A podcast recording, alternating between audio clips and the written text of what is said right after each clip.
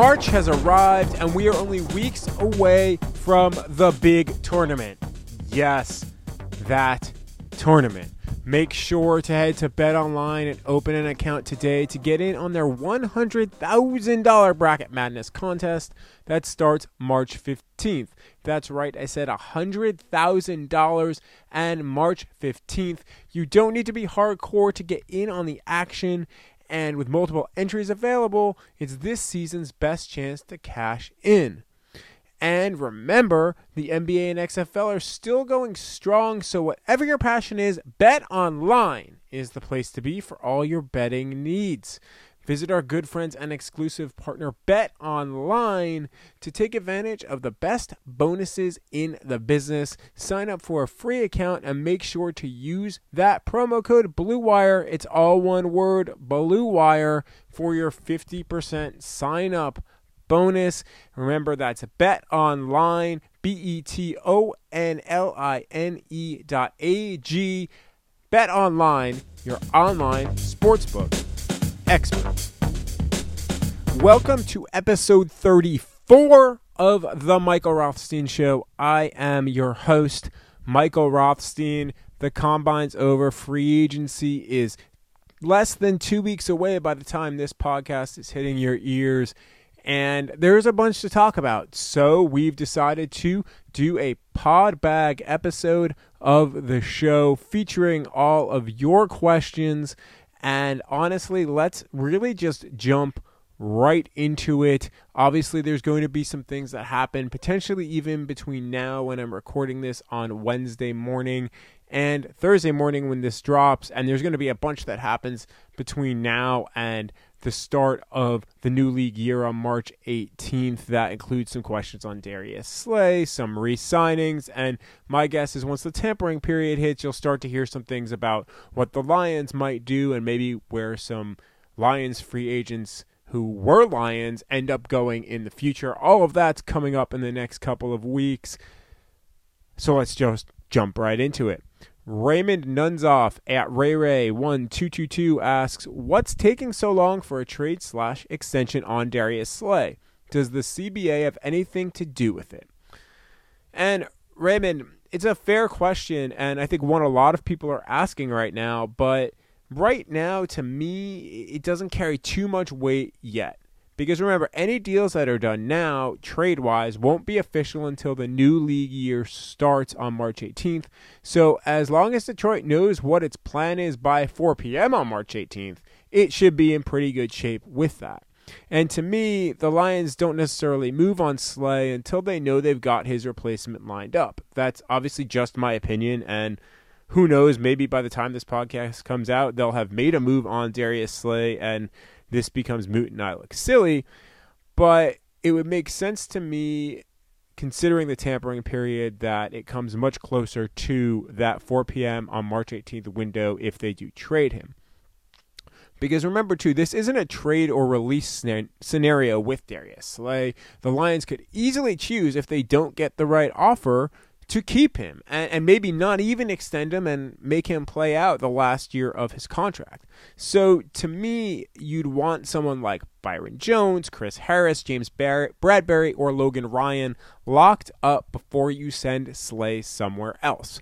My bet is if Slay does get dealt, it's within the tampering period or soon after the new league year starts, and that's just based on logic, although logic, as we all know, has been wrong before.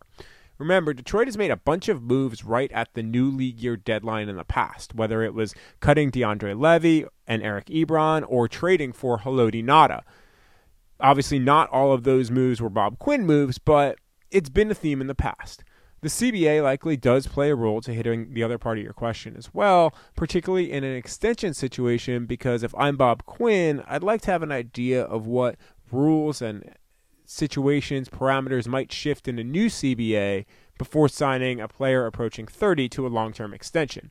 But it's not clear how much of a role it will truly take in this case. As far as an extension, the Lions know what Slay wants. Slay has made it clear what he wants. It's up to them whether or not they want to pay it. As Slay has told me many times, including on this podcast, He would be fine playing his whole career in Detroit, but this is also about taking care of his family and getting his worth. And by the way, if you haven't listened to the Darius Slay episode, it's episode number 31, and you should because he's pretty open on this entire topic and so much more. John Heinz at John J. Heinz asks Besides the cornerback market, where do you see Detroit being active in free agency? Well, I imagine the Lions will be active at guard, if for nothing else than bringing someone in who could potentially start or compete with a rookie drafted to try and win that job probably not in the top tier because if you were going to go there, unless you really love Joe Thuney or Brandon Scherff, and uh, who knows if Brandon Scherff even gets to free agency, why wouldn't you have invested in Graham Glasgow? He's reliable, you know who he is, and you know what you're getting from him, and he's already built chemistry with other offensive linemen that the Lions have. But a mid tier option might work if you're not going to re sign Glasgow, which there's no indication at this point the Lions are going to go that direction. Who those players are, that remains to be seen, but don't be surprised if the Lions bring back either Oday Aboushi or Kenny Wiggins, or maybe even both, and they have Beau Benzschawel as well. When I've spoken to Kenny Wiggins recently, he has said that he wants to come back, and there's been some interest there from the Lions end as well. So we'll see what happens, but he's also coming off a torn biceps. Defensive tackle is almost a given at this point, whether it's re-signing A'Shawn Robinson or Mike Daniels or bringing in new players. Considering the lack of experience or quality depth Detroit has at the position, at least one veteran is almost definitely coming in. It's just a matter of who that is. Don't know whether or not the Lions would go the re signing route with either one of those players for varying reasons, but it's going to be something to watch. Running back is a possibility, although if it were me, I'd look toward the draft, especially since the Lions' last two ventures at veterans failed, and LeGarrette Blount and CJ Anderson. Plus, it's a pretty good running back class. But if a Rex Burkhead or Dion Lewis gets cut by New England or Tennessee, and they all of a sudden are available, it would potentially make sense to me. Don't forget with Burkhead specifically, he worked with Lions running back coach Kyle Caskey in Cincinnati, and Matt Patricia has some familiarity with him as well from one year in New England together. I figure the Lions could add some depth pieces as well across the board at a bunch of positions, and I wouldn't be shocked if they went after a linebacker as well. Backup quarterback will be a position to watch as we've covered as not ad nauseum before, especially after what happened last season with Matthew Stafford, and more on quarterbacks in a little bit. Nate Simons, who's at what Simons says, asks, "Do I think Bradley Anae's combine performance hurt him? I didn't think he'd run a 4.940, but maybe he drops down draft boards and could be another piece the Lions could pick up later. Maybe that's maybe the best answer I've got for you. Although I don't know if it hurt him for the Lions staff. Detroit worked with with Anae for a week at the Senior Bowl, and he was pr- impressive throughout the process, including in the actual game. Will the Lions weigh that more than a 40-yard dash time? Perhaps. Production throughout a college career often doesn't lie, and Anae was incredibly productive. The 4.93 40 time could scare some teams off, which means he might drop, and that would actually be beneficial for Detroit because then maybe they could, as you said, get him later. Personally, I like him as a player and think he could fit well in Patricia's scheme. So if I'm the Lions, I'm kind of hoping that teams maybe overlook him. The Detroit Leons, who is at Penled, ask if we sign a decent quarterback in free agency, not the lower level guys that we've rotated through since Shaun Hill, will it hurt our chances in a trade down with Tua? So I think I know what you're asking. And by the way, I don't necessarily think the Lions had complete low level options there. Jeff Driskel was okay when he played. Dan Orlovsky did what he needed to do for the Lions. So I wouldn't say it was lower level the entire time, just not your upper level. But anyway, as far as Tua goes, I'm still in the camp that I don't believe the Lions take him at number three. I just really don't buy that. They have far too many other needs and could snag an elite defensive prospect at number three in Jeffrey Okudah or Isaiah Simmons, both of whom performed extremely well at the combine. I still think that's the direction they go. Signing a decent quarterback in free agency will cost a bit, but it would also give Detroit two things more insurance in case Matthew Stafford gets hurt again, and also a player who can give a rookie develop more developmental quarterback like oh I don't know Washington State's Anthony Gordon, who's been on this podcast and worked with the Lions at the Senior Bowl, time to grow. Again, if you didn't listen to the podcast with Anthony Gordon, you should go back and listen to that. Don't forget David Blough as a developmental option as well. I don't think that Lions really ever had plans on actually playing him last year even after Stafford got hurt. It was only once they were basically out of the playoff picture and then Jeff Driskel got injured that Blough really got a shot. And he was okay considering he was an undrafted free agent and really was thrown in late and didn't have a training camp to learn the playbook or an offseason to learn the playbook. I really thought he was all right. I'd be curious to see what he's able to do with more time. So I don't get the sense they've completely ruled out developing him either, but combination of a higher level free agent and a rookie would also not surprise me at all. Jeremy Friedrichs at FriedrichsJK asks Michael, do you think that Houston's DJ Reader is a realistic target for the Lions, or do you think they'll be too hesitant to pay too much for a nose tackle after what happened with Damon Harrison? Well, there are way different scenarios here, Jeremy, than the Harrison situation. Reader's 25, he'll be 26 in July, so he's entering the prime of his career. Snacks Harrison was over 30 and dealt with injuries throughout last season. So the cases are completely different. Plus, the Lions traded for Harrison and they would sign Reader. Reader is interesting to me for many reasons. He would have some familiarity with the Patriots based concept since he played in Houston under Bill O'Brien and Romeo Crennel. He's a space eater in the middle and has enough juice in him to occasionally get into the backfield. I think he's a player that would make sense in Detroit and could be worth going after. The potential rub with him is what he might end up costing. Spotrac has a market value of 11.9 million annual salary on him. Detroit was willing to pay that for a defensive tackle since it's close to what Harrison would have gotten in cap space this year, and you're getting a younger player entering their prime in Reader. The question is whether or not Detroit would want to spend that much money again in that spot for a player, especially when they do have other needs. But if they decide that that's where they really want to make a splash in free agency, as we were talking about above, then maybe that's what they do. And who knows? This is a situation that could be directly tied to what they do to Dar- with Darius Slay, because if you keep Slay and let him play out the contract, then maybe you use some of that money to sign DJ Reader, where if you trade Slay and sign a high level corner, maybe you don't have that money to necessarily sign Reader as well. It all is a giant jigsaw puzzle piece that Bob Quinn needs to figure out. But if they do decide they want to spend that money on a defensive tackle, to me, DJ Reader would be potentially a really strong choice. Jesse Banks, I'm just not going to read your Twitter handle because it's too long with too many numbers. Asks, what is the Lions' thoughts on not taking a chance on Tua? I understand the need, but a quarterback who can potentially make plays in the NFL like Tua doesn't fall in your lap every year. And you're absolutely right. I hit on this above with the first Tua question, but this one has a bit more nuance. To me, it's a very situational situation, and that's a mouthful. If this were a front office coaching staff in year one or even year two, knowing they had time to build, I could see them taking Tua. If Tua didn't have much of an injury history, I could see them taking Tua. But this Lions staff doesn't have the luxury of time. And Tua has the injury history he has, even if he gets a completely clean bill of health, which everyone is hoping for.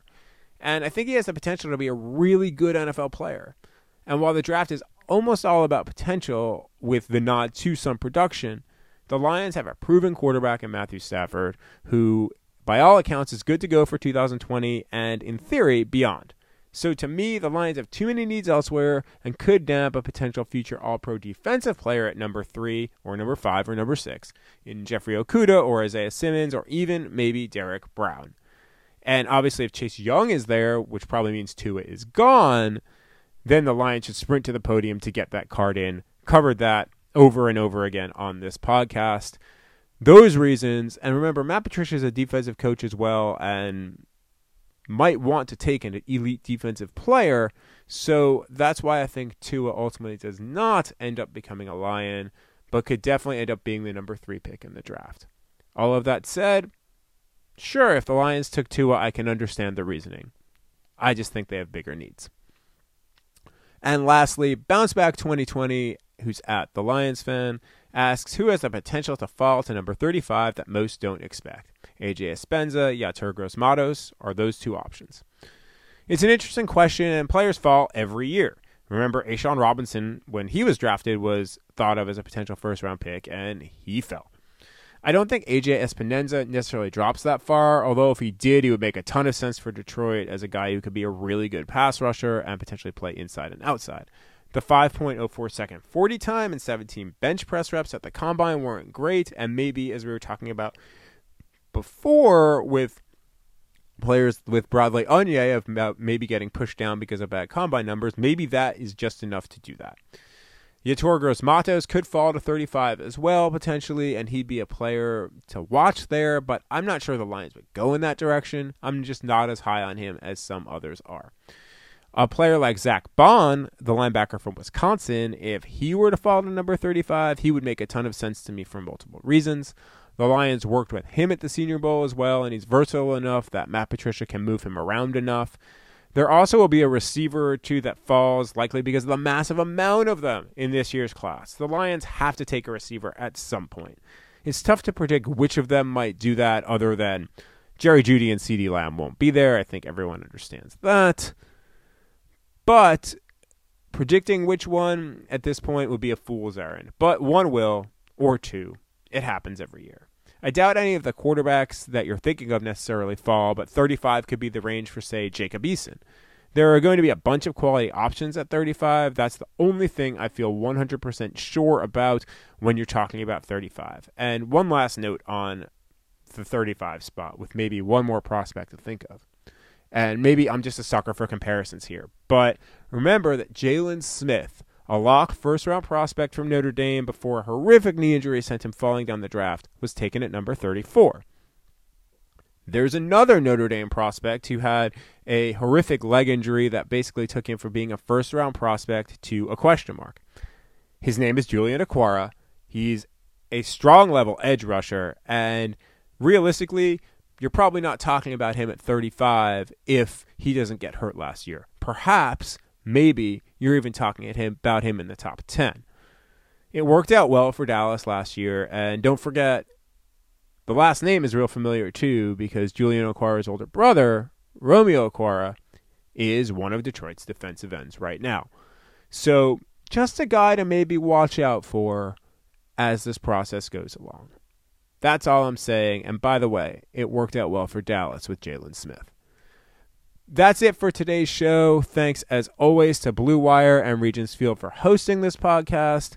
Thanks as well to my producers, Stephen Arkinall and David Woodley. You can follow me on Twitter and Instagram at Mike Rothstein. And don't forget to subscribe and download to this podcast wherever you listen to us. Leave us a five star review. Tell us who you want to hear from. And we will do our best to accommodate to those needs. Also, don't forget to ask questions for the pod bag. Use the hashtag Roth Show or just shoot me a note on Twitter and or Instagram, and I will get it into the next episode that we have questions. that episode will come on Monday, and we'll chat with you then.